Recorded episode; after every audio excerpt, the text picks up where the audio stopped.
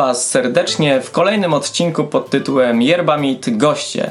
Tym razem poprowadzę rozmowę z bardzo wyjątkową i bardzo bliską mi osobą, a mianowicie moim wujkiem Władysławem Dzielnickim. Witam Cię serdecznie, wujku. Witam Cię, kochanie. I pierwsze pytanie, jak to klasycznie bywa, w końcu spotkanie z yerba mate, w związku z tym moje pytanie, czy miałeś kiedyś przyjemność pić ten napój, napar? Niestety nie, chociaż jestem zwolennikiem herbat, ale yerba mate jeszcze nie piłem. Jeszcze nie piłeś, a to w sumie trochę ciekawe, bo z tego co pamiętam, mama wspominała, czyli twoja siostra, że w miejscowości, bardziej wsi, w której mieszkałeś, yerba mate pojawiła się i to były lata 80. To prawda, tak. Rzeczywiście było, ale ja niestety Nie załapałeś Nie się to. załapałem się. A to wielka szkoda.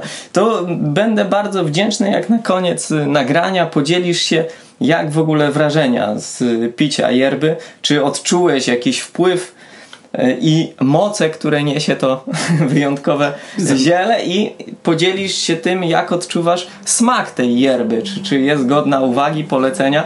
A oczywiście, jak przypadnie Ci do gustu, to y, będę szczęśliwy, jak będę mógł y, przekazać Ci jakiś matero, bombile i trochę odpowiedniego ziela. bardzo dobrze. Zobaczymy, jakie będą efekty.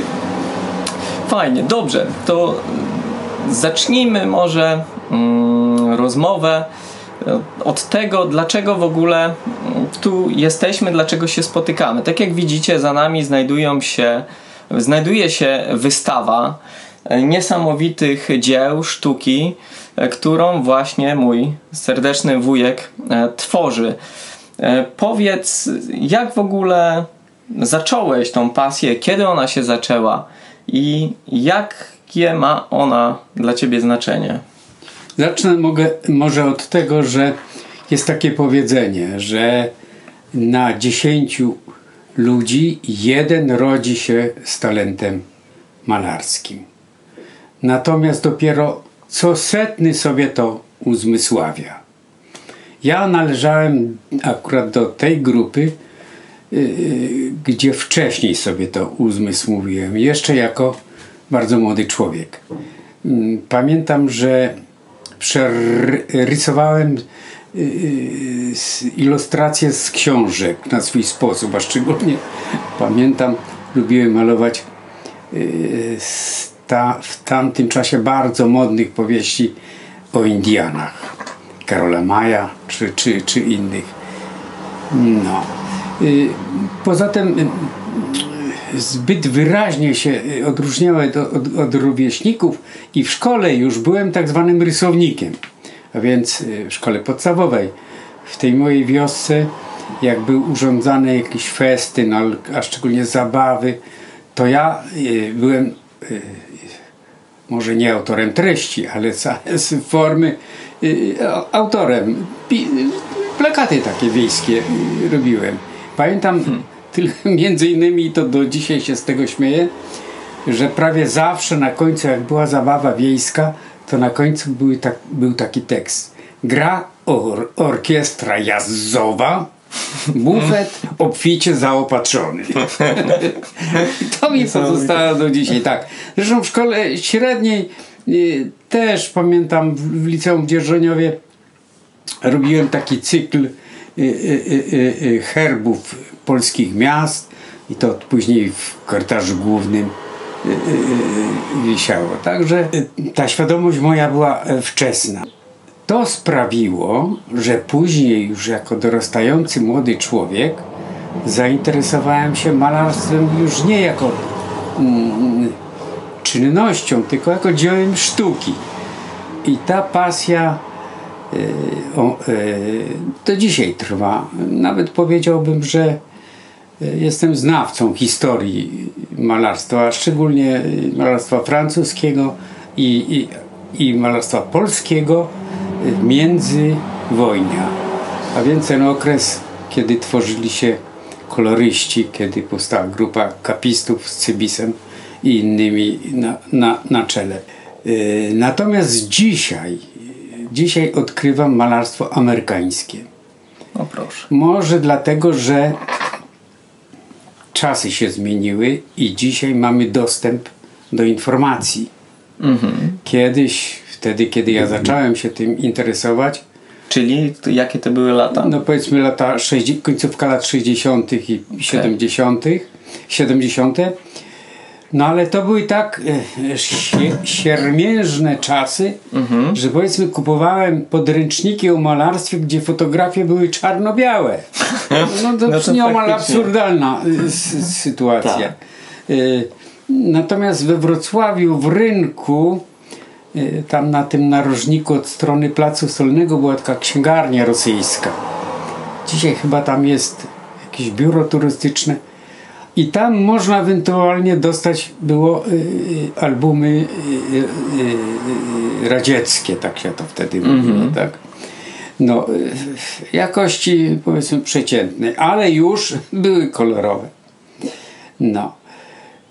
Później, mm, oczywiście, y, praca zawodowa na początku mnie tak pochłonęła, że malowałem, ale y, w pojęciu takim, jako, jakie wówczas funkcjonowało, mianowicie malarz niedzielny. A więc wtedy, kiedy się miało czas, prawda, wolny od pracy, a więc to, to, to były niedziele, bo wówczas jeszcze pracowaliśmy w soboty także. Y, y, I to mm, przy tym malowaniu byłem zawsze. Niezbyt intensywnie, oczywiście. Później, y, jak dorósł mi mój syn, dorósł, no, wieku tam 14-15 lat, kiedy miał tyle, zainteresował się y, y, minerałami i wtedy zrodziła się kolejna pasja. Razem z nim wspólnie kolekcjonowaniem i posz- poszukiwaniem minerałów. Ale o tym jeszcze Tak, natomiast Mhm. wcześniej miałem jeszcze jedną pasję, y, która mnie też niezwykle mocno pochłonęła, mianowicie historia starożytnego z- Rzymu. No, y, ciężko było wówczas dostać opracowania na ten temat y, z innych źródeł, zachodnich przede wszystkim, Y, ale na szczęście pojawił, pojawił się profesor Krawczuk, który pisał o tych czasach i wydał bardzo wiele, był bardzo płodnym pisarzem i wydał bardzo wiele powieści na temat historii y, starożytnej i y, y, historii starożytnego Rzymu. Natomiast mm, to też sprawiło, że w jakimś zakresie zacząłem się w ogóle interesować historią starożytną, prawda? No może nie tak dogłębnie jak historią Rzymu, ale to jednak pociągnęło mnie w tamtą, w tamtą stronę. Yy, historia starożytnego Rzymu jest no, rozległa, odległa. Znaczy yy, te pięć wieków, póki inni nie zniszczyli, a może sami Rzymianie zniszczyli swoje własne państwo, mówię o Cesarstwie Rzymskim. Natomiast y, szczególnym znawcą stałem się okresu początku powstania Rzymu, Cesarstwa Rzymskiego, od zamachu na od w zas- w zasadzie od Juliusza Cezara, a później zamachu na niego, Cesarza Oktawiana, Kaliguli, y, y, Tyberiusza, Nerona i, i, tak dalej, i tak dalej, a gdzieś tam powiedzmy do Witeliusza, y, a więc wtedy zaczął się ten okres wzajemnego y, y, wyniszczania się. Były takie okresy, że na przykład w ciągu jednego roku było pięciu cesarzy. A to mm, opowiadasz o tym, bo to miało wpływ na twoją sztukę, na twój rozwój względem y, artystycznym? y, to znaczy, jako... mm, y, ja miałem tę świadomość, że człowiek to jest materia i duch. No tak. To znaczy, że trzeba żyć, trzeba pracować, trzeba dbać o siebie, o swoje zdrowie, o, swoje, o swoich najbliższych. Ale gdybyśmy tylko tym materią żyli, to bylibyśmy bliżej zwierzątek niż niż ludzi. Zgadza się. I trzeba by było wtedy. I wtedy starałem się, szukałem w tych, jak powiedziałem, siermiężnych czasach yy, no. Swojej własnej Mhm. ścieżki, prawda? Poza, poza tym życiem. I dlatego właśnie literatura yy, była tym. Malarstwo yy, tak, historia tak i literatura w, w szerszym pojęciu. Pamiętam, że jeszcze jako młody człowiek, nim założyłem rodzinę, to miałem taką zasadę świętą, że po wypłacie nie szedłem do, z przyjaciółmi w wiadome miejsce, Tak. tylko szedłem do księgarni i kupowałem książkę. No jeżeli to czasem kilka. I ta miłość do książki sprawiła, że do dziś powiedzmy posiadam wspólnie z moją małżonką powiedzmy księgar, y, ksi, y, taką Księgozbiór taki tak, duży. no już przekraczający tysiąc Wow. Egzemplarzy. Gdzie wy to mieścić? mieścicie? Mamy półkach pochowane, tak. No i właśnie dlatego też się tutaj spotykamy, bo chciałem pokazać, że właśnie przedstawić sylwetkę osoby dojrzałej, doświadczonej, która może zobrazować, że nieważne w jakich czasach żyjemy, ważne jest to, co niesiemy w środku. I mimo to, że większość społeczeństwa w tamtych latach wybierała pewien kierunek, ty obierałeś całkiem inny nurt, chciałeś się rozwijać, chciałeś poznawać siebie, poznawać mm, też życie od innej strony i to jest fantastyczne, że tak naprawdę wywodzisz się z małej miejscowości, z wioski i można by było od razu już skazać cię w pewnym sensie, kolokwialnie mówiąc, do pługa, a ty w niesamowity sposób rozwijałeś się. No i ja jestem naprawdę e, pod wielkim wrażeniem i wielki mam podziw i szacunek e, Twojego ogromu wiedzy, bo to to doświadczenie, ta perspektywa czasu właśnie, to z twojej głowy nic nie uleciało. Dzisiaj żyjemy w takich czasach e, pogoni, szybkości i wszystko bardzo szybko ulatuje i przecieka między palcami, a twoje doświadczenia pokazują, że ta wiedza zostaje z tobą na, na lata. I, I też jest tutaj, chciałbym podkreślić taką wdzięczność, bo właśnie dlaczego też się tu spotykamy, bo e, ja bardzo doceniam właśnie Twój wkład w Monk Sandals, bo nie ukrywam, że pomagałeś mi na początkach, doradzałeś, właśnie bazując na swoim doświadczeniu, wiedzy. Wskazałeś mi pewne kierunki, podzieliłeś się swoją wiedzą i mogłem wystartować w mądry sposób i poukładać wszystko jak należy. I, i tu jest właśnie, chciałbym pokazać to, że mm, można naprawdę się rozwijać, można mieć pasję i można tworzyć. A tych pasji w swoim życiu właśnie miałeś wiele. Tak, prawda. Wiele zawdzięczam swojej mamie, bo mieszkaliśmy w maluteńkiej miejscowości, 11 domeczków. Tato miał młyn, mama gospodarkę, e, gospodarstwo. E, do szkoły było do tej, do wsi zasadniczej dwa kilometry, no i do wszystkich pozostałych miejsc. Y, Natomiast mama miała tę świadomość, że jeżeli nas zamknie w tej enklawie,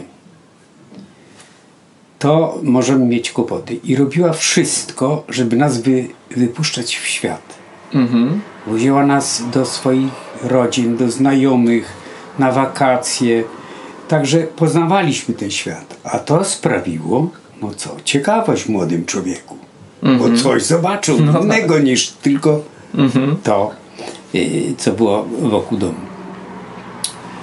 Y, Ja powiem tak, że mama była na, bardzo odważną przy tym, bo na przykład miałem 14 lat, to było lata, końcówka lat 70., 50., 50.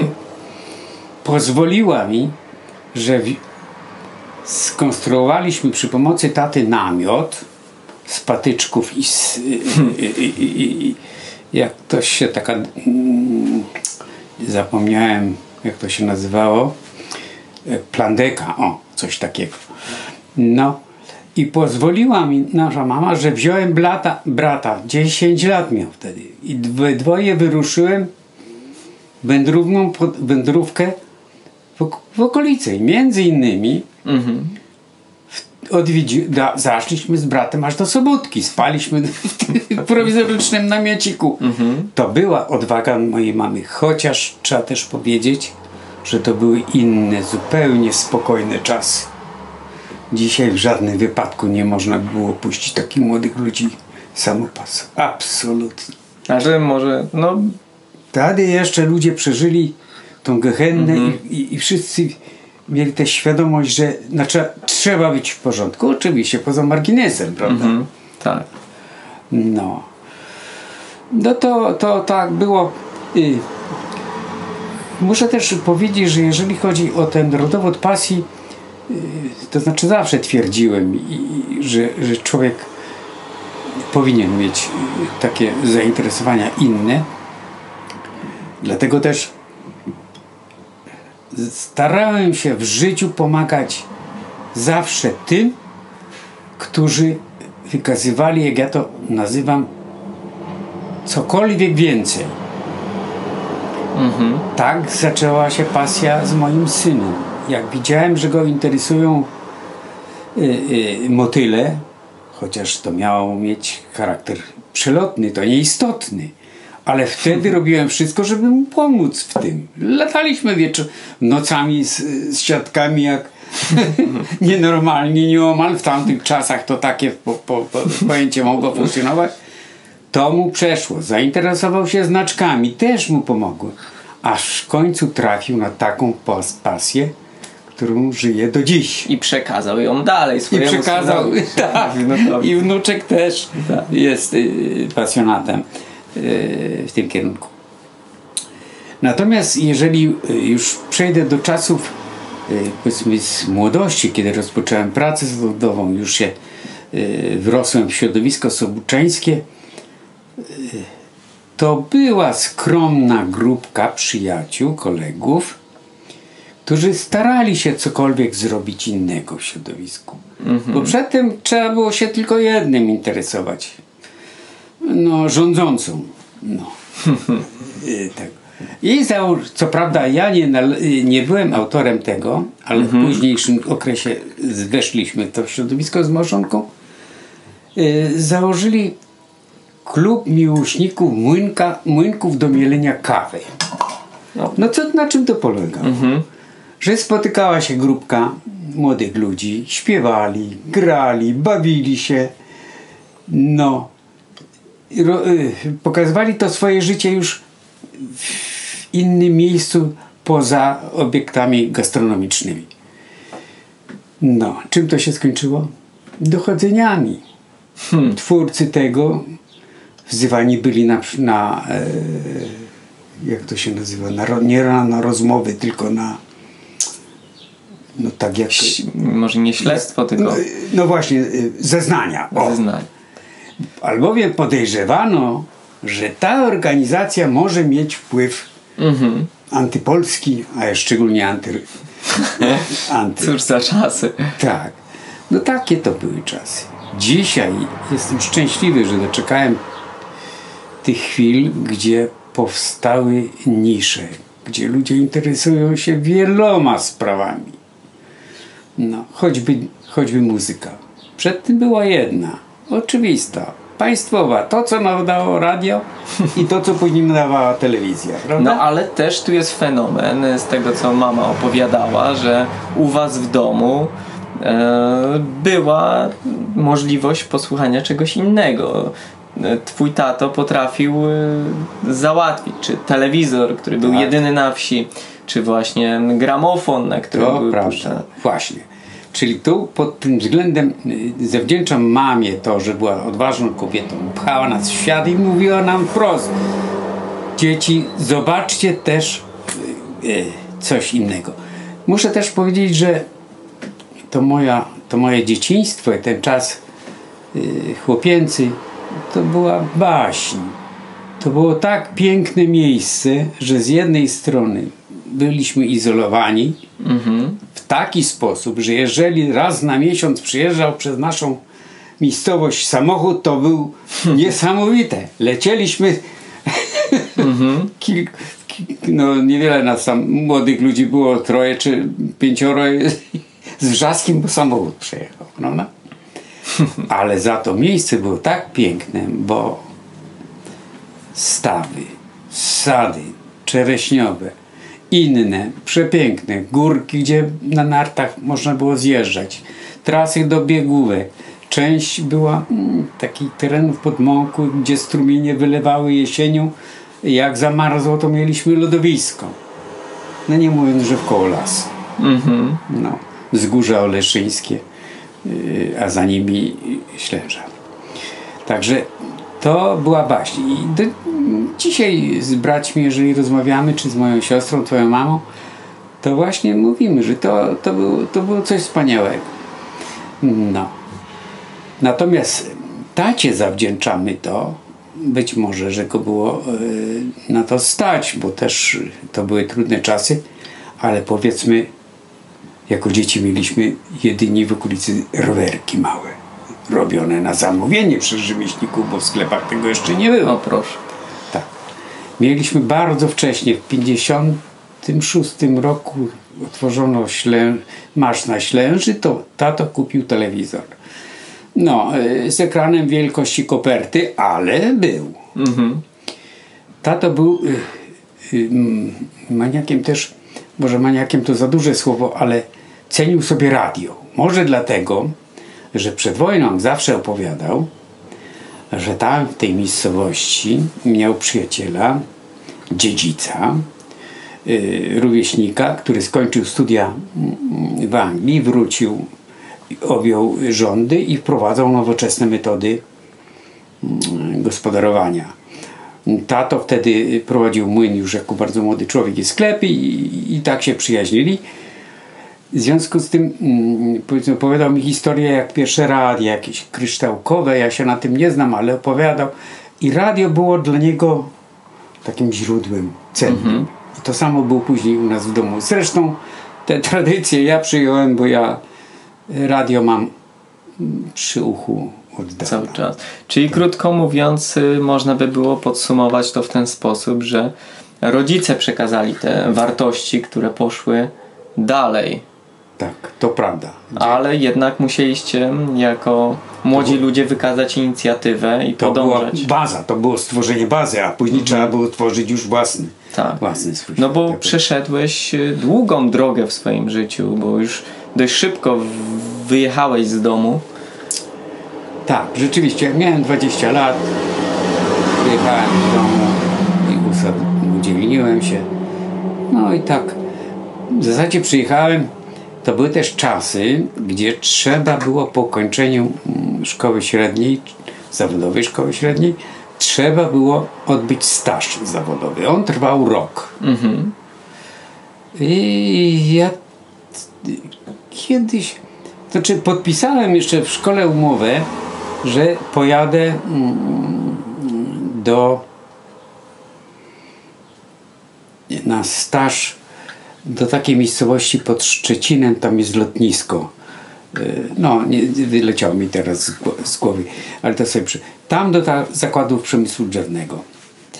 Bo Ma- skończyłeś szkołę. Bo taki był obowiązek, tak, tak. Technicy byli po tamtych czasach bardzo poszukiwani, tak jak dzisiaj e, doktorzy habilitowani, a może nawet więcej.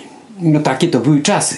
Proszę sobie wyobrazić, że ja przyszedłem do pracy w zakładzie przemysłu drzewnego. Pracowało ponad 120 osób. Ja byłem wtedy pierwszym technikiem. Wow. No to teraz no takie, taki gwałtowny y, rozwój. A dzisiaj w urzędzie miejskim sami magistrowie. No tak, niemniej jednak y, myślę, że poziom Twojej wiedzy, którą wyniosłeś ze szkoły, potwierdzał Twoje. To prawda, byliśmy bardzo cennymi y, absolwentami, bo takich szkół w Polsce było tylko trzy. W Żywcu, w Zwierzyńcu i w Sowieszowie. W przemysł drzewny, co prawda, był przemysłem bardzo niezaniedbanym, y, technicznie zacofanym, no więc ta świeża krew, technicy byli rozchwytywani. No ale ja pamiętam y, jeszcze sprzed kilku lat, że do tej pory y, pamiętasz o pochodnych ocałkach, jesteś w stanie wyliczyć y, kubaturę z drewna. Tak, to jest y, y, niesamowite właśnie. To znaczy, to też bardzo ciekawa historia, albowiem ja byłem humanistą, tak? Mhm. Y, Nie miałem w szkole średniej problemu z językiem polskim. Zresztą zwolniony byłem z matury. Miałem zawsze czwórki, piątki i, no, i pracę y, y, z matury ustnej, bo takie były wtedy zasady. Jak byłeś dobry w przedmiocie, tam to był, i napisałeś dobrze y, maturę pisemną, to byłeś zwolniony z, y, z ustnej. Natomiast y, słaby byłem z matematyki, siłą rzeczy. To jest takie uprzedzenie. Jeżeli ktoś ma, czuje, że jest bardziej zwrócony w stronę w- innej, to mówi, że to on tego nie lubi. To nieprawda. To po prostu trzeba było się uczyć. Ale tak było zresztą w tamtych czasach, że bo zależało też od dobrego matematyka. Mieliśmy bardzo dobrego, ale bardzo dobrego człowieka, który nie wszystkich zresztą słusznie przyjął zasadę. On sobie wybrał załóżmy trzech, czterech, pięciu najlepszych w klasie, a resztę traktował jako zło konieczne. Aha, tak on miał. Tak, ja należałem do tej drugiej gru, grupy. Jak skończyłem, to sobie myślę, Boże, no, no wiem, że dano mi zaliczyć, skończyć tą maturę z matematyki, ale mi jest po prostu wstyd.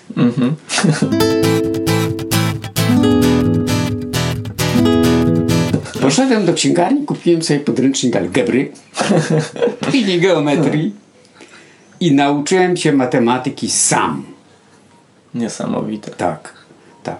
Pamiętam jeszcze takie czasy. mm, Był tu bardzo zdolny człowiek, Michał Kuszyk, świetny matematyk, a człowiek oryginał. E, To doszło już do tego, że w kawiarni rozwiązywaliśmy zadania egzami- egzaminacyjne na wyścigi z Michałem. O proszę bardzo. No tak. I stąd ta wiedza do dzisiaj. Co to sprawiło, że miałem, to mi bardzo pomogło później w pracy zawodowej. Bardzo.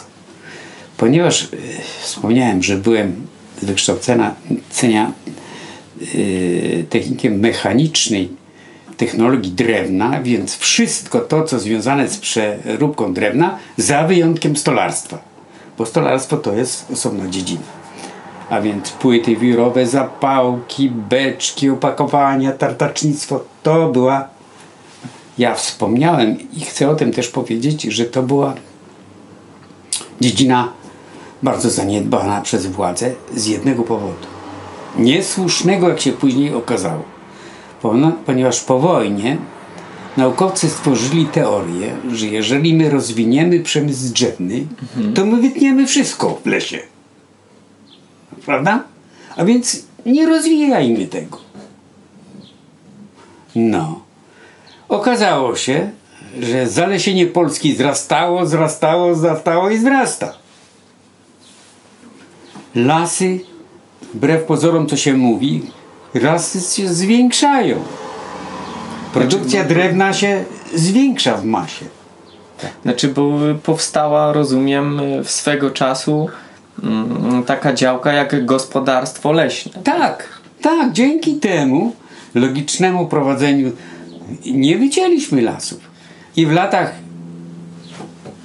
przełomu, czyli na początku lat dzie- y, 90., jak pojechałem pierwszy raz do Szwecji kupować maszyny i urządzenia, jak ja wyjechałem do lasu, jak ja zobaczyłem w jaki sposób się pozyskuje drewno,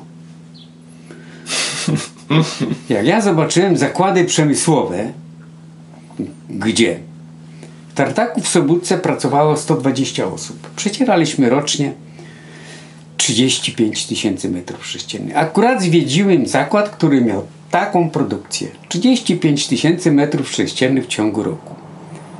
Patrzę, że trakowy wchodzi poza, na zewnątrz po drabinie na piętro. Myślę, co? Zwariowali czy co? Żadnych placów yy, yy, magazynowych, nic. Co się okazuje? Tam przywożono już kłody o długości określonej 4 do 6 metrów. Dostarczano na piętro, tam cięto na trakach tarczowych i same mechanizmy, wszystko zjeżdżało na dół i na zewnątrz to są sortownie mechaniczne. Pytam, ile ludzi zatrudniacie? 12 osób. My zatrudnialiśmy 120. 120. Czyli 10 razy mniej osób. Tak. A prędkość e, taka sama. A pytam, a gdzie jest zakład mechaniczny, warsztat mechaniczny? Przecież są piły, narzędzia, to czaszy. Nie ma. Jest specjalistyczna firma, która raz w tygodniu przyjeżdża, zabierza, zabiera narzędzia tnące, a przywozi dobre. No. I wtedy zobaczyłem tą szaloną różnicę, jak zostaliśmy w tyle.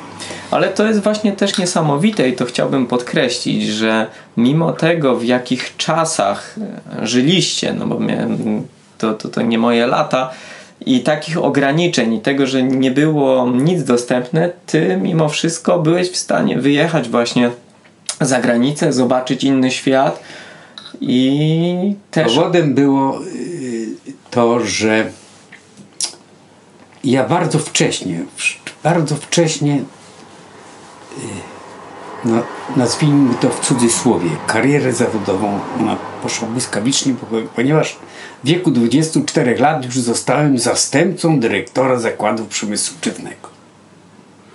I myślę sobie tak, jako młody człowiek. No jeżeli mój pryncypał odejdzie na emeryturę, a już niewiele mu brakowało, to ja zostanę dyrektorem i już uderzę w ścianę. W swoim rozwoju. No tak. Swoim rozwoju. Mhm. A więc trzeba szukać innych dróg. I szukałem. Aż znalazłem taką, gdzie po pierwsze, sam byłem sobie szefem. Pracowałem w siedmiu firmach. Mhm. To też jest ewenement tamtych czasów, albowiem przedtem mm, w tym okresie systemu słusznie już przy, przeszłym. Jeżeli ktoś pracował w dwóch, w trzech, to był podejrzany. No nie? Dlaczego? Co jest powodem? Może on niesprawny politycznie? Może nie potrafi nawiązywać kontraktów z zespołami, zespołami ludzkimi? No. A ja odwrotnie. Spróbowałem tu, nauczyłem się technologii stolarstwa. W jednym zakładzie przeszedłem do drugiego, przeszedłem do trzeciego. To sprawiło, że zostałem wykluczony ze środowiska Solidzy. Nie miałem, mnie zawołano w odpowiednie władze i powiedziano, panie Władysławie, pan tu już nie znajdzie miejsca. Podziękowałem i szukałem na zewnątrz. Sam wiesz, że pracowałem No tak. yy, albo strona Wrocławia, albo strona Świdnicy. Ale znalazłem sobie taką pracę, gdzie dostawałem tylko środki, a sam budowałem od podstaw. Potrafiłem wybudować zakład, gdzie jak przyszedłem to było czterech pracowników, a jak odchodziłem było 64. No. I poszedłem w, stroj, y, w stronę, to w tamtym czasie też było bardzo trudne, mianowicie wystroju wnętrz. Ale nie takiego designu jak dzisiaj, tylko y, obiektów użyteczności y, publicznej. Bo wtedy jeszcze nie było rynku designer, mm, designerowskiego, prawda? Tak. Ludzie jeszcze, każdy sobie robił y, złotą rączką i robił siebie po, po swojemu. Myślę, że robiło się z tego, co było, co się No udało tak. gdzieś No- załatwić. Tak, tak. No, ja natomiast właśnie to był problem, że rozwijając taką działalność, Dolewamy. e, posiadałem też taką umiejętność, to już chyba wrodzona, znajdywania sobie źródeł e, zaopatrzenia. Ja jak e, wspomnę jeszcze na chwilę, jak jak się dowiedziano, że ja potrafię w ciągu roku w tym swoim zakładzie przeczyć kilka tysięcy drewna, a drewno było, to było ścisłe rozdzielnictwo. Nie było sprzedaży de- detalicznej, absolutnie. A ja jednak potrafiłem. Ale jakim cudem? Nie dlatego, że kradłem, ale budowałem na przykład leśniczówki w terenach łowieckich i to daleko stąd. Dewizowe oczywiście, ale stawiałem jeden warunek. Sprzedacie mi kilka met- kilkadziesiąt metrów sześciennych drewna. I jeżeli to sprzeda sprzedałoby nadleśnictwo jedno, to może mieliby problemy. Ale jeżeli tu sprzedał 100, 100 kubików, tam ileś, to szło. I, i w ten sposób zdobyłem sobie. Niesamowicie być bardzo zaradny mimo tak Byłem trudnych zaradny, czasów. To prawda, to prawda. Ale tak mi się też zdarzyło, że trafiłem na taki grunt, że, że mogłem tak działać, prawda? Mogłem. No, y, No, ale stworzyłeś sobie ku temu możliwości. tak, stworzyłem, to prawda. I, i, do, dobra. To znaczy, może to też, y, ja ma, mm, mam też taką umiejętność nazy- nawiązywanie kontaktów z ludźmi. Chociaż pierwsze te objawy nie są pozytywne. Wszyscy zawsze mówili, później, już jak mnie bardziej poznali, to mówili, no z początku wcale na takiego nie wyglądał. Ale to sprawiało, że jeżeli do czegoś podchodziłem, to już była jakaś eliminacja, a później to się przeradzało w zupełnie, no, no takie, takie. To, to było No ale e, Ale to sprawiło, że, że ta moja praca to jest najpiękniejsza rzecz, jaka może się człowiekowi trafić. Że pasja, a więc tworzenie czegoś, poczucie jakiejś estetyki, to wynikało z, z, tego, z tej mojej zdolności malarskiej i zainteresowania się. I w tych trudnych czasach z normalną techniką zawodową to była przyjemność. To była bardzo ciężka dla mnie praca fizycznie, w sensie e, może nie fizycznie, bo nie pracowałem, ale psychicznie. Ciężka była, bo to była taka firma i tak ją prowadziłem, że jak trzeba było, to trzy dni pracowałem. Znaczy, no, czyli jest to znaczący sposób obciążenia fizycznego i też tak jak wspominam e, to, co opowiadałeś, że siedziałeś z zeszytem, z kartkami i ołówkiem, wszystko. Nie, nie było wtedy komputerów. Excela i możliwości zmiany jednej cyferki i wszystko automatycznie, tylko wszystko ręcznie.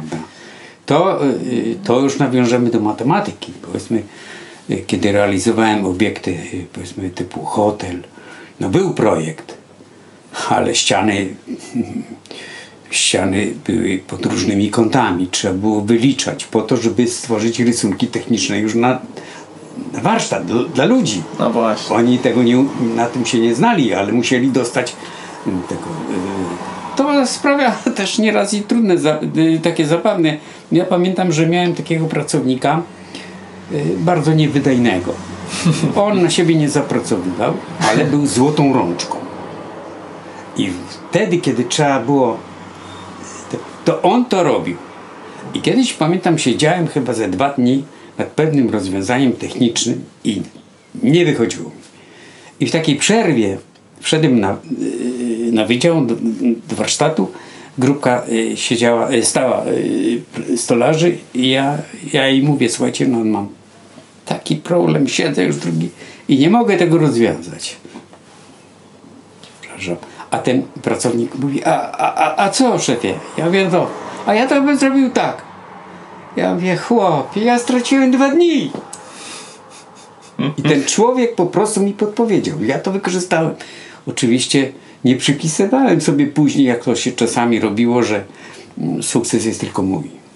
Ale trzeba było zawsze też sprawiać to, żeby ten ktoś czuł się też wartościowy, że on jest Tak, to jest bardzo ważne. Bardzo Ale wiesz, taki mam wniosek, jak tutaj rozmawiamy, że w pewnym sensie, mm, okej, czasy się zmieniają, ale pewne elementy nie. I tak jak kiedyś literatura i książki były bardzo ważne, tak samo teraz są istotne. Jest to takie elementarne źródło wiedzy i rozwoju osobistego. I tą historię, którą opowiadasz, właśnie, ale w całkiem innym, innej sytuacji, też dość takiej komicznej, wyczytałem w jednej z książek dotyczącej właśnie spotkania, obrad zarządu i próby rozwiązania jakiegoś problemu i zawołali właśnie sprzątaczkę, która powiedziała, a ja bym to tak zrobił. I oni nagle wpadli na pomysł, oczywiście przekształcili tą myśl na swoje, tak. ale wystarczyło ruszyć trybik. I tak samo tutaj, że osoba czasem tak się zapatrzymy w jakiś punkt, że nie widzimy, nie widzimy nic dookoła. To prawda, to prawda. No ale ja w ogóle byłem człowiekiem, który byłem wymagający, byłem ostry, jak trzeba było. Natomiast nie znosiłem besztania kogoś. Żeby nie wiem, co pracownik zrobił złego. To to było na zasadzie rozmowy. Każdy człowiek ma jakąś ambicję. Mhm. Tylko trzeba trafić w to miejsce, żeby ona się obudziła. No tak, no każdy z nas jest generalnie z zasady dobry i wartościowy. Tak. Tylko kwestia właśnie poruszenia tego, żeby odkryć ten, żeby tą przestrzeń, tak. ten element. I to jest sztuka właśnie, którą posiadasz. No właśnie i teraz też opowiadam zawsze taką historię, że jednego, miałem pracownika, były bokser wagi ciężkiej hmm. w pierwszoligowym zespole w tamtych czasach który też nie był obrem, orłem, był bardzo pracowity, ale y, niestety miał trochę uszkodzony sposób y, funkcjonowania głowy, no, mhm. ze względu na to, że no, kilka ciosów musiał ale lubiłem go.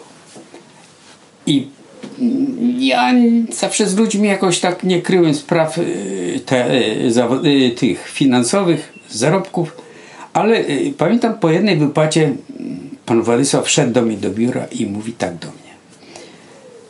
Panie kierowniku, dlaczego ja mniej zarobiłem? No więc ja mu tłumaczę, że to jest taki system, że to nie jest system dniówkowy, że to jest system taki, łaki, tłumaczę.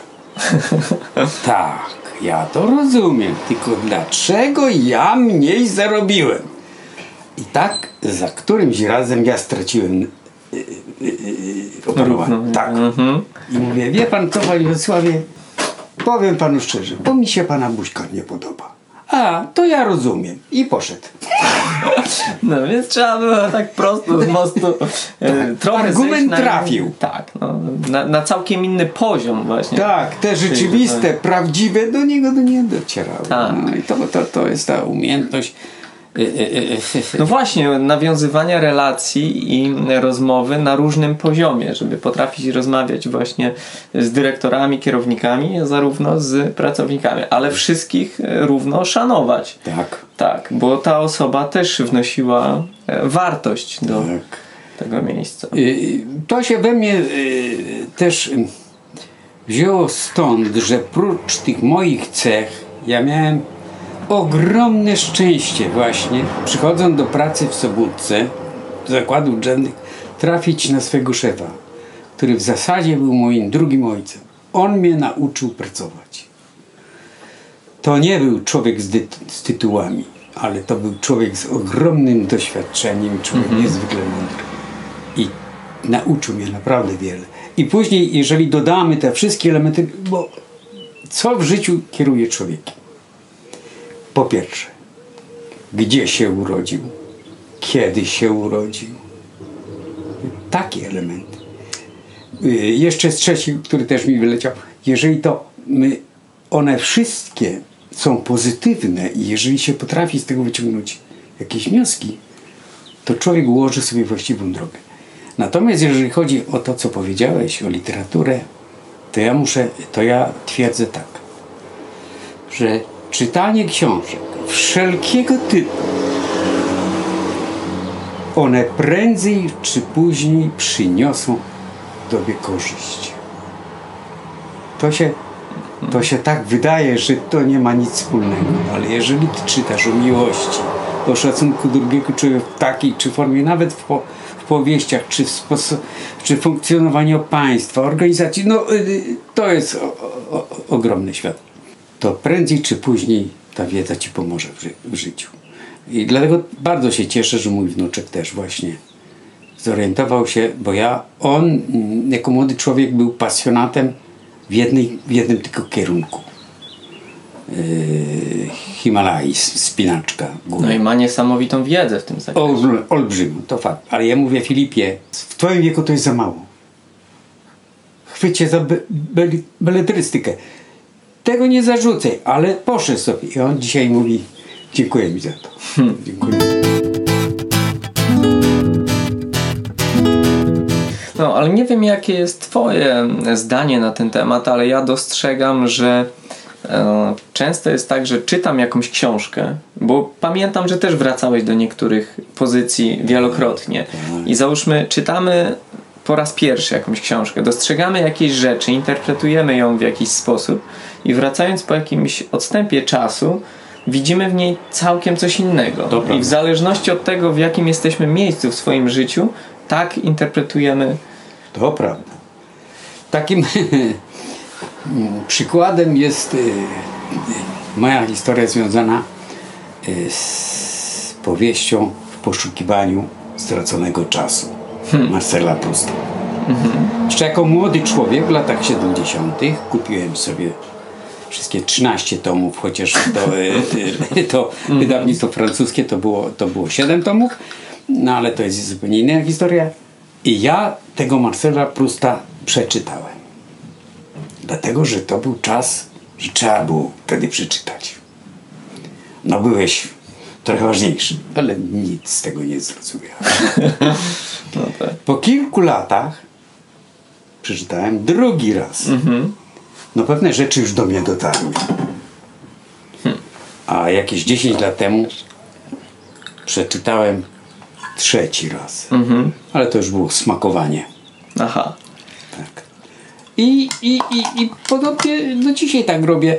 Mm, Którąś z takich trudnych powieści Filip mi podrzucił. Człowiek, który śpi. Przeczytałem. Nie, to była Gina, to trudna była taka yy, z marginesu społecznego ludzi. To przeczytałem bo chciałem przeczytać. I to było jak gdyby zapoznawanie się z treścią. I Filip mówi, że to jest y, bardzo cen, ceniona świecie y, powieść. No więc y, wstyd mi się zrobiło, że ja nie, nie, nie z wiele z niej wniosłem. Przeczytałem ją drugi raz. Ale to już było to, jak ty powiedziałeś, zupełnie inne. To już było to, No tak. że wiedziałem. No tak, tak. Bo literatura ona jest taka, że, że ten wysoki poziom, no powiedzmy ktoś, kto czytał Kamisa, no to wie o czym ja mówię. No to naprawdę trzeba być, mieć już pewien poziom, doświadczenie, sposób czuwania. Czy, czy Ulises, yy, no to ktoś, kto nie czuje bluesa, powiedzmy mu, znowu w cudzysłowie przeczyta, no to rzuci go. No nie? i właśnie znowu przyszła taka refleksja do mnie, jak rozmawiamy o tym, że podobnie jak z literaturą, tak samo jest z życiem, że można widzieć ten sam obrazek albo czytać ten sam tekst, a interpretować go całkiem inaczej. I, I właśnie kwestia tego, jak kreujemy swoją rzeczywistość. I znowu jakby wraca się do elementu, że energia podąża za uwagą. Czyli tam, Tak. gdzie się skupiamy na czymś, tak mocno tym żyjemy. To prawda. Tak, zgadzam się z tobą. No ja doświadczam to, tego, mm, powiedzmy, że y, każdy człowiek ma ten swój y, y, zbudowany świat. Jego percepcja może być zupełnie y, zróżnicowana. Jego odbiór może być absolutnie niezgodny z tobą. Dlatego trzeba to uszanować. Ja mam takie doświadczenie, jeżeli chodzi o, to, o moje malarstwo, że jakby to powiedzieć, rzadko zdarza mi się jak autorowi, ale się zdarza, że pewnym osobom sugeruję, która praca według mnie jest najlepsza. Chyba jeszcze nie trafiłem, wiesz? Na nikogo, kto by tego. bo jego odbiór zupełnie był inny. Tak. To jest coś takiego jak y, mam też grupę y, takich odbiorców, że oni szukają nie tylko ślęży z patyczkiem, ale innych prac. Kiedyś pewna pani przyszła i powiedziała sobie, no chciałam to, to wybiera, wybiera to, co ja pokazuję. A mówi, a w tej tekście co pan? tam? Ja mówię, a te, które moim zdaniem odrzuciłem. No i ona stamtąd kupiła. No właśnie, i w pewnym sensie w naszej rozmowie zataczamy koło, bo zaczęliśmy od malarstwa i myślę, że warto by było pociągnąć jeszcze ten temat. A dlaczego? Bo opowiadałeś dość sporo o swoim życiu, które jest naprawdę niesamowitą, długą drogą, pełną doświadczeń i różnych e, przygód. I to też nie jest tak, że Twoje życie było usłane różami i tylko bardzo dużo w tym życiu przeżyłeś, doświadczyłeś, dużo chorowałeś e, i Tak. walczyłeś o odzyskanie zdrowia, i, ale malarstwo i pasja cały czas ci towarzyszyły. I właśnie chciałbym e, porozmawiać o tym, no bo nie da się ukryć, że malarstwo właśnie jest tym czymś. Były minerały, były motyle, były góry, wędrówki. tak, tak, I to w czasach, kiedy też nie było nic i byliście e, tam Pionierami czasami. pionierami, tak, przecieraliście szlaki. Szlaki, Teraz tak. stało się powszechne i chodzenie po górach, pokonywanie bardzo szybko szlaków, to co bym ci opowiedział teraz, co się wydarzyło, to, Tak. to przechodzi ludzkie pojęcie, nie? A, I zmieniało się wiele, ale malarstwo zostało chyba najbliższe twojemu e, sercu w tym wszystkim. I jeszcze tylko jedno zdanie, bo to jest bardzo ważna kwestia, którą chciałbym poruszyć, że Tak. właśnie nigdy się nie ograniczałeś i cały czas się rozwijałeś przez całe życie, bo dla mnie fenomenem jest to, że wszedł internet, e, pojawił się YouTube, który się mocno rozwijał i ty mimo swojego wieku dość podeszłego wszedłeś w świat internetu, kupiłeś tableta, wszedłeś w YouTube'a i zacząłeś uczyć się nowego malarstwa całkiem.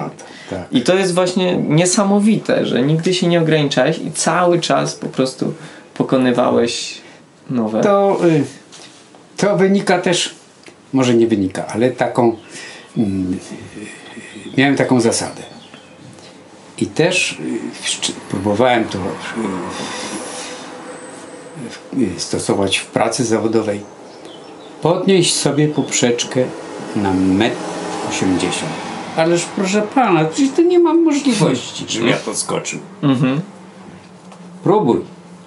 Jeżeli przeskoczysz 150, to będzie już ogromnym Czyli to podnoszenie sprawia, że nawet jeżeli nie uzyskamy tego, o czym marzymy, ale dążymy do tego i poniżej tej granicy zostaw, to ten efekt może być niezwykle ciekawy. Niezwykle ciekawy.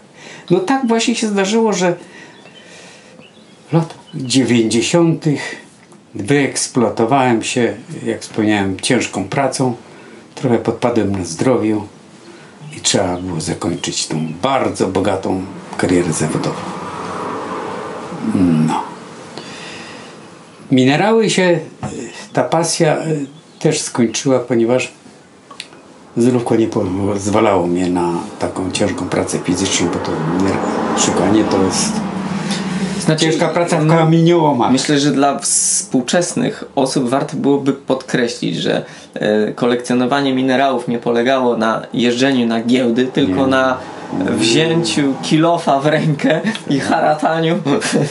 No więc y, y, jeżeli o minerałach mówimy, to są trzy źródła pozyskiwania okazów. mhm.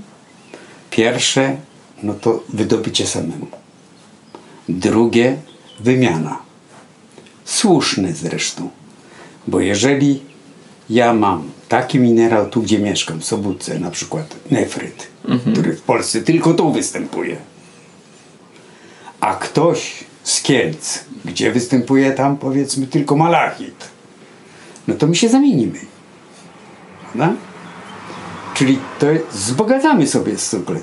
I ja to sobie cenię. Natomiast trzeci y, to jest kupowanie od innych zbieraczy. No.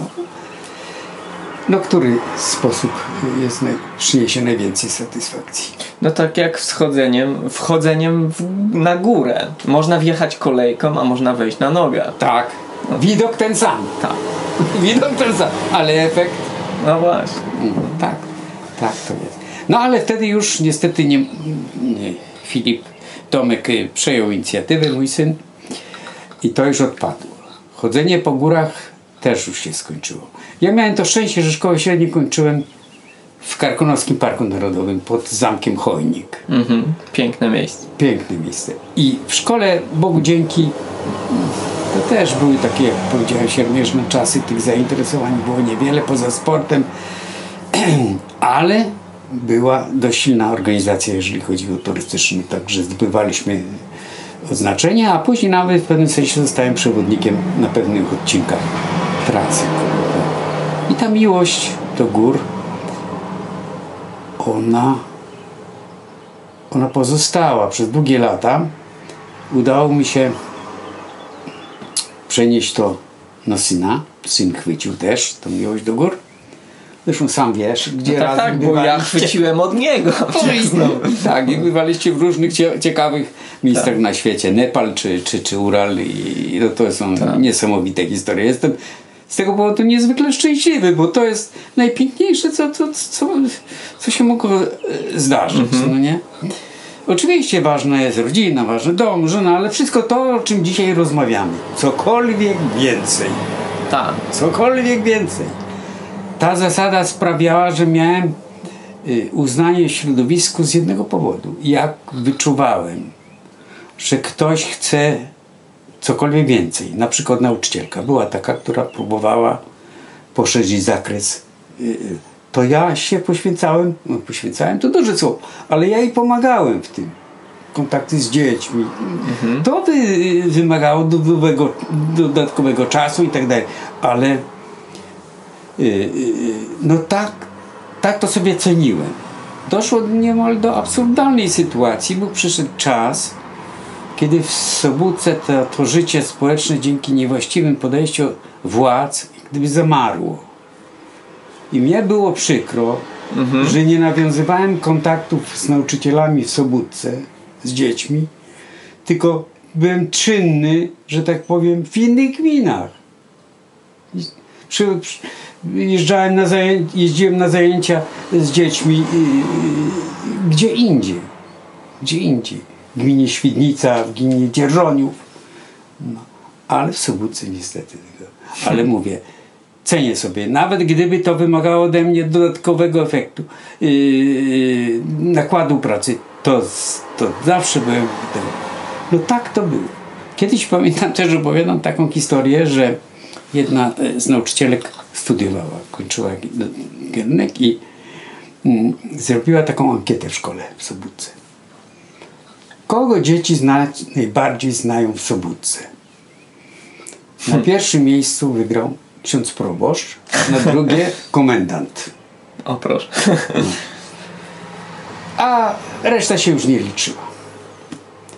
Kiedy zaczęła robić spotkania z dzieciaczkami, z Andrzejem Kaletą Malarzem, ze mną, z, z Nadleśniczym, z innymi, to ksiądz proboszcz jeszcze był na pierwszym miejscu, ale na trzecim już był ktoś inny. No ja w tym, tym, tym drugim etapie byłem na jedenastym miejscu. Ale jak dzieci przychodziły do mnie, oglądały mnie w domu i tak dalej, no to się nagle znalazłem najbardziej znany w czołówce. No proszę. No, no takie, tak to. Czyli tak to. znowu wracamy do elementu wiedzy, e, łapania doświadczenia, kontaktu e, Tak. z ludźmi. Czyli To właśnie sobie bardzo ceniłem Oluniu z jednego powodu, z, może z dwóch, że to były zajęcia dodatkowe. Mhm. To nie było nigdy w ramach zajęć szkolnych, bo to wtedy mechanizm, nie? No tak. I wtedy ty czułeś, że to spotkanie z tymi dzieciakami nie jest z urzędu, tylko z chęci. Tak.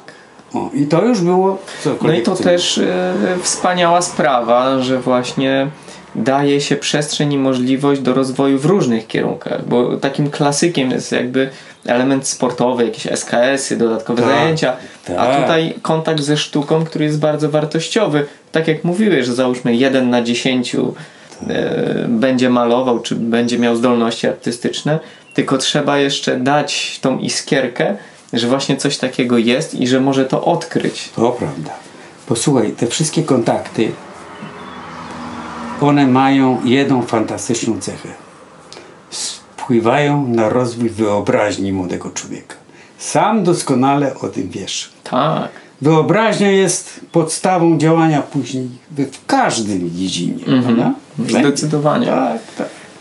No, dlatego ja sobie też cenię tak kontakty z Tobą, bo Ty byłeś no też przykładem niezwykłym, że miałeś coś, co, co i masz do dzisiaj, e, że jest twórcze.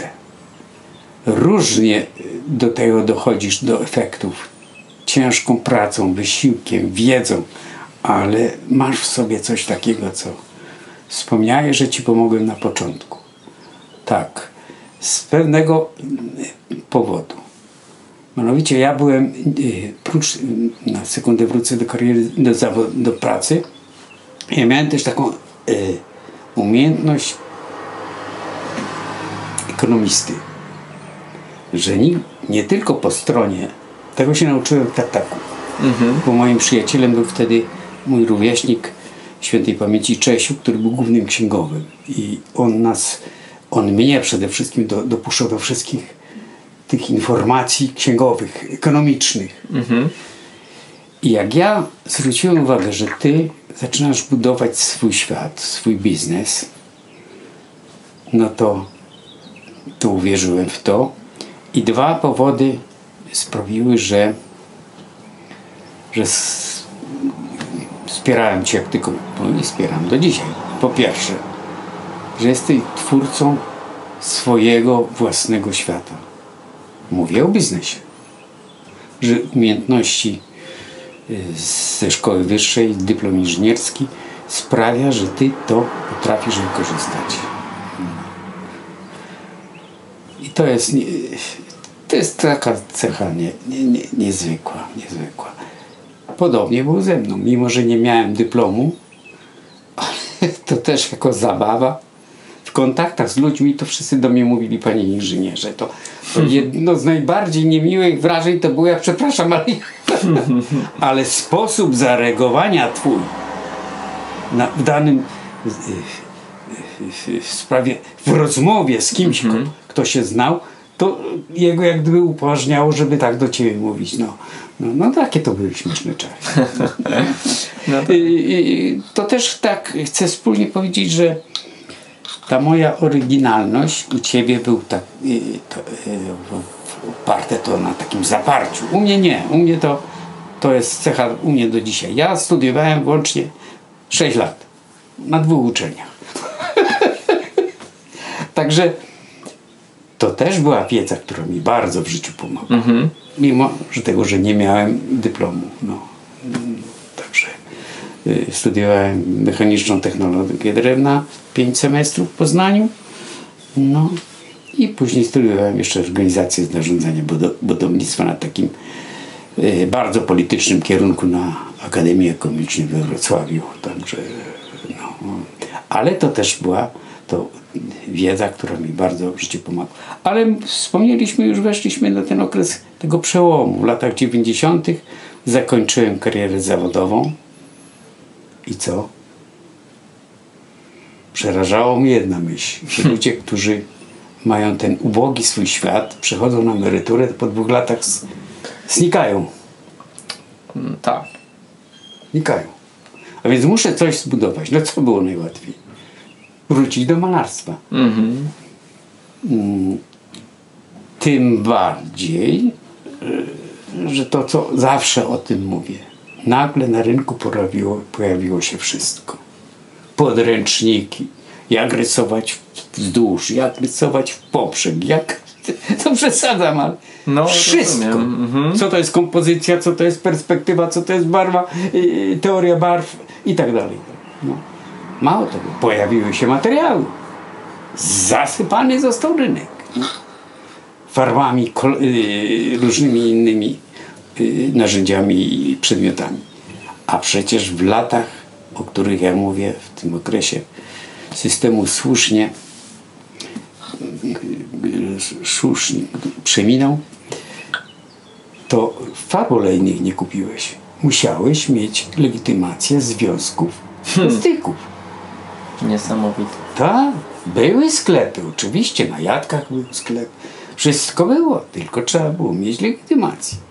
Od czasu do czasu gdzieś tam, no, ja miałem szczęście, że na ulicy Świerczewskiej, wówczas dzisiaj Piłsudskiego, był sklepik, który jest chyba do dzisiaj i tam wpadłem w oko jednej z pań, która jakimś cudem nigdy odkładała mi farby. No ale ile to było? Pięć kolorów no, podstawowych, nie? No. Ale to wystarczało do tego malarstwa niedzielnego, który... No ale teraz... I znowu tak jak z matematyką było. Przy pomocy internetu zacząłem się kształcić sam. Niesamowita droga. I tu też mam kłopoty z jednym. Nie potrafię sobie wybrać jednej, jedynej drogi. Ja ciągle poszukuję. Mhm. Tak jak przez całe życie. Prawda? Dzisiaj malarstwo współczesne ma taką cechę charakterystyczną, choć nie jedyną, że wybiera się sobie jakiś temat, jakąś technikę i tylko tworzy się w tym. No ale to w każdej branży tak się stało. Tak. Oczywiście e, w poprzednich latach też tak było, powiedzmy tam nikt tak nie malował jak Modigliani, nikt tak nie malował jak Chagall czy, czy inni. Ale dzisiaj to doszło do, ja oglądam taką stację włoską, gdzie handlują malarstwem współczesnym i, i, i no to no powiedzmy makatka płócienna i dwa naklejone pasy kolorowe papieru i to jest dzieło sztuki. No i taki malarz robi tylko to. No. Moim ja to też tak się nazywam, tak się naśmiewam Oluniu z tego, że wielką pomocą w tym moim malowaniu była śleża.